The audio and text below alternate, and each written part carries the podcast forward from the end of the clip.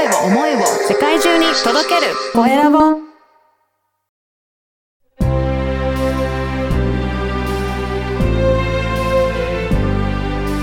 経営者の志。こんにちは、コエラボの岡田です。今回は株式会社ミラムイの、えー税理士の及川元野さんにお話を伺いたいと思います。及川さん、よろしくお願いします。よろしくお願いいたします。及川と申します。はい。まずは自己紹介からお願いいたします。はい、ありがとうございます。えー私、沖縄にえー在住しておりまして、はい、えー株式会社ミラムイ、えーそして税理士の及川元野と申します。はい、はいえっ、と、はい、えっ、と、この税理士さんということで、はいやっぱりそういった税務のこととかを、まあ、中心には見ていらっしゃるんでしょうかね。そうですねう。んえっと、今実際の業務はうん税務が3割ぐらいおと、えーその他にえー中小企業向けの経営コンサルというのが7割というようなえー今業態で行っております。そうなんですね。どうなんでしょうね。一般的に税理士さんに相談するといろいろ経営のこともなんかわかるんじゃないかなって思われてる方もいらっしゃいますかね？そうですね。まあ、基本的には税理士として顧問先のお客様の、えっと、メインは会計の監査うん、うん、と、まあ、そこから、まあ、年間で、えー発生する税務リスクうん。の、えーまあ、節税対策だったりとか、はい。はい、というのをアドバイスするというのが、まあ、税務のもうメインに、ね。はい。はい、なってうんきますね。はい。ね。でも、経営のコンサルとなると、実はその税務の仕事とはまたちょっと違った範囲になってくるっていうことなんでしょうか？そうですね。うん。まあ、明確な住み分けというものは、あのまあ、個々によると思うんですけども、はい私たちの場合ですと、税務業務というのはどちらかというと、あのもうすでに確定した数字に対する、その、アドバイスだったりとか、はい。えーまあ、そこから出てくる税金のリスクっていう終わった数字に対しての、はい。この今後の対策っていうところなんですけども、経営コンサルっていうのは、まあ、未来に向けて、うんまあ、数字をどう伸ばしていくか、うん。コントロールしていくかっていうアドバイスになるので、ちょっと目線がちょっと違ってくると、はい、認識しています。そうなんですね。じゃあ、はいあの、ね、税理士さんでありながらこういった経営コンサルをなんかやっていこうかなと思った何かきっかけとかはあるんですか？そうですね。えっと、もともと税理士業としては今13年目になるんですけれども、はい。はい。当初はやはりあの、えー基本的なその会社の会計の、えー内容をチェックしたりとか、うんはい。税金の申告というところで、こう、会しまあ、経理の方からいただいた数字をもとに、こう、仕事をするっていうような状態はい。だったんですけども、その時に、こう、利益が出ていない。うん。という状態を、そのまんま自分たちは、えー処理をしていたというか。うん。はい。で、えーただ経営者の方が求めるのって、やっぱりうちの会社をどう良くしていったらいいかってことを、うんやっぱり知りたいし、教はいえてほしいし、うんっていうところで、その当時の自分はなかなかそういうアドバイスができなかったんですね。はい。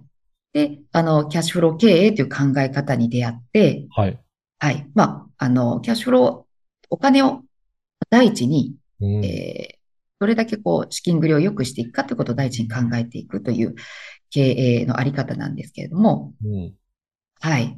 そこで、あの、これから、えー会社を良くしていきたいっていうところへのアドバイスあっていうあ。のが、あの、経営者の方から求められているなっていうところで、うんうん。はい。こう、じゃあアドバイスされるようになってきたっていうことなですね。なんっていった感じです。はい。やっぱり資金繰り、キャッシュフローがどうなのかっていうのが、やっぱり、あのー、お金の面では結構重要な要素になってくるっていうことなんですね。そうですね。うんあの、よく、もしかしたら聞かれるかもしれないんですけど、黒字倒産。うんうん。はい。聞きますね。うんえーはい。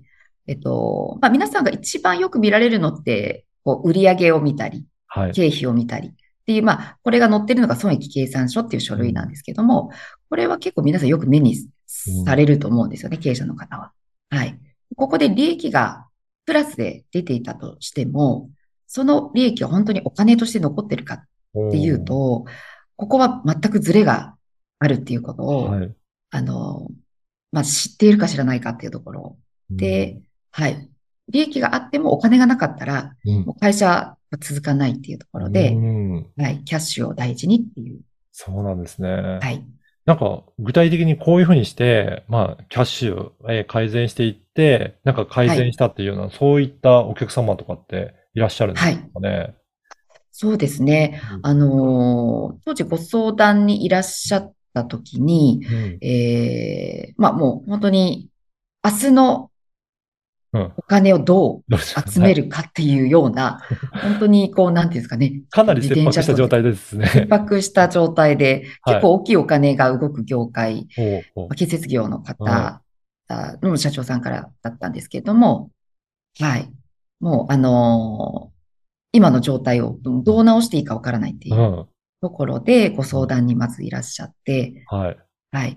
で、割と、あのーこう定期的に会社の数字を見て分析をされているっていうようなうんうん方だったんですけれども、はい。あの、改めて一緒にこの決算数値を見ていったところ、やっぱりあの、実際に売上は立っているんだけれども、はいその売上に対してのお金がちゃんと回収できていなかったりとあか、あ、はい。結構ほったらかしにすると、うんこう請求しないまま、うん。はい、あの、放っておかれるようなものそうなんですね。はい。はい。なんというもったいないことをしているんですか？みたいな ところからうん入ってですね、うんやっぱりこう自分一人で抱えてしまっていたっていうのがまず大きな原因で、で、そこから、あの、まあ、まず最初にしっかり数字を見て、じゃあ、あの、1年先の資金繰り計画を立てましょうといううんところから、あの、コンサルに入らせていただいて、はい。で、えーまあ、実際その計画に対してきちっとお金も回収できているか、利益も出せているか、ということを管理していきながらですね、あの、徐々に改善に向かっていったんですけれども、はい。はい。で、もうと、二つ目で大きな要因だったのが、うんなかなかその社長さんがですね、会社の、まあ、要は社内のうん。人に会社の数字を見せれなかったへえ、はい。のが、はい、ありまして、まあ、これ、あの、結構あるんですけど、はいあの、今の経営状態を見せれないと。うん。例えば、こう、専務とか、はい。えー部長とかに、うん社長、な、この会社数値、な、何ですか？って言われるんじゃないか、みたいな。はい。実際はそんなことないんですよ、本当に。うん。うん。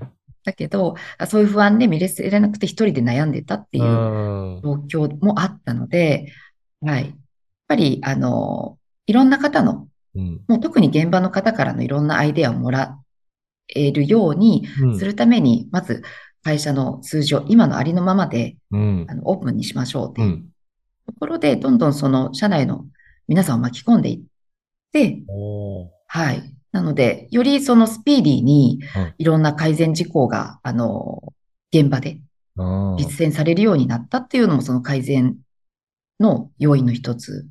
うん。やっぱはいそうですよね。一人だけじゃ、なかなか社長さんだけではできないことも、まあ、現場の人が協力いただいて、先ほどだったらは、売りかけのところをちゃんと回収するように、現場が動いてくれるとか、はい。あとはね、あの、余計な出費しない方がもちろんいいので、そういったところもはい。考えていただいたりとかっていう意識があっていくと、やっぱり良くなっていくっていうのが、スピードが感が違いそうですね。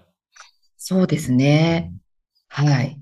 やっぱりその、よく、あの、言うところでは、あの、価値観をやっぱり統一させることで、うんまあ会社って強くなる、組織で強くなるっていうところで、改めてその経営計画を作り直したときに、うんうちの会社の理念ってこういうもので、うんここに向かってるんだよっていうことを、結構何度も何度もその社長さんがあの伝え始めたんですよね。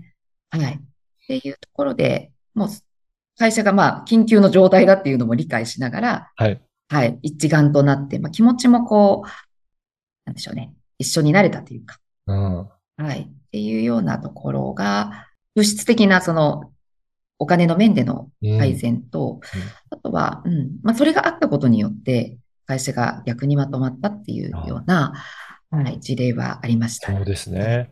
あの、うん。この番組は経営者の志という番組ですので、はい。ぜひ、及川さんの志についても教えていただけるでしょうか。はい、ありがとうございます。そうですね。えっと、今、あの、コロナの影響もあって、うんえーまあ、日本のえー中小企業の約8割以上、えー赤字とうん言われている状態の中でですね、やっぱり、あの、必死に頑張っていらっしゃる、えー企業の社長さんに、ぜひ、あの、えーまあ一人で悩まず、うんはい、頼れるものは頼っていただけるような、そんな存在になりたいなというところで、はい、本当に、あの、社長さんが元気になれば、こう社員も元気になるし、で、社員の家族も、こう、幸せに豊かにしていけるっていうような、うん。そういう会社を本当に日本の中で増やしていきたいなっていうところで、はい、もうできる限りのことをお手伝いできればなと思っていますそうですね。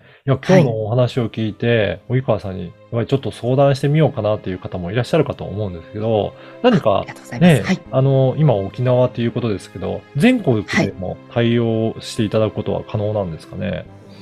そうですね。今、あの、実は、このまあキャッシュフロー経営をお伝えする講座っていうのを、えーやっているんですが、これちょっと対面で沖縄で今、えーまあ、私自身がやっているという状態なので、はいえっと、はい、新しくオンラインで、はいえー経営者の方専門のご相談を受けるという、はいはい、えーサービスを始めまして、はい。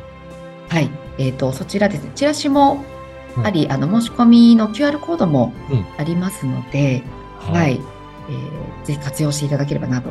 そうですね。まずそこでオンラインでご相談いただけるということなので、このポッドキャストの説明欄にも、えー URL を掲載させていただきますので、もし今日のお話を聞いて興味あるなという方いらっしゃれば、そこからはい、申し込みいただければなと思います。ありがとうございます。はい。本日は、えー株式会社ミラムイ税理士の、えー大井川元野さんにお話を伺いました。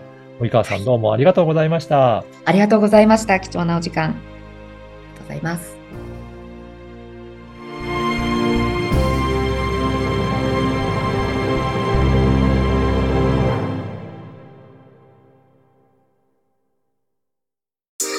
声を思いを世界中に届けるコエラボ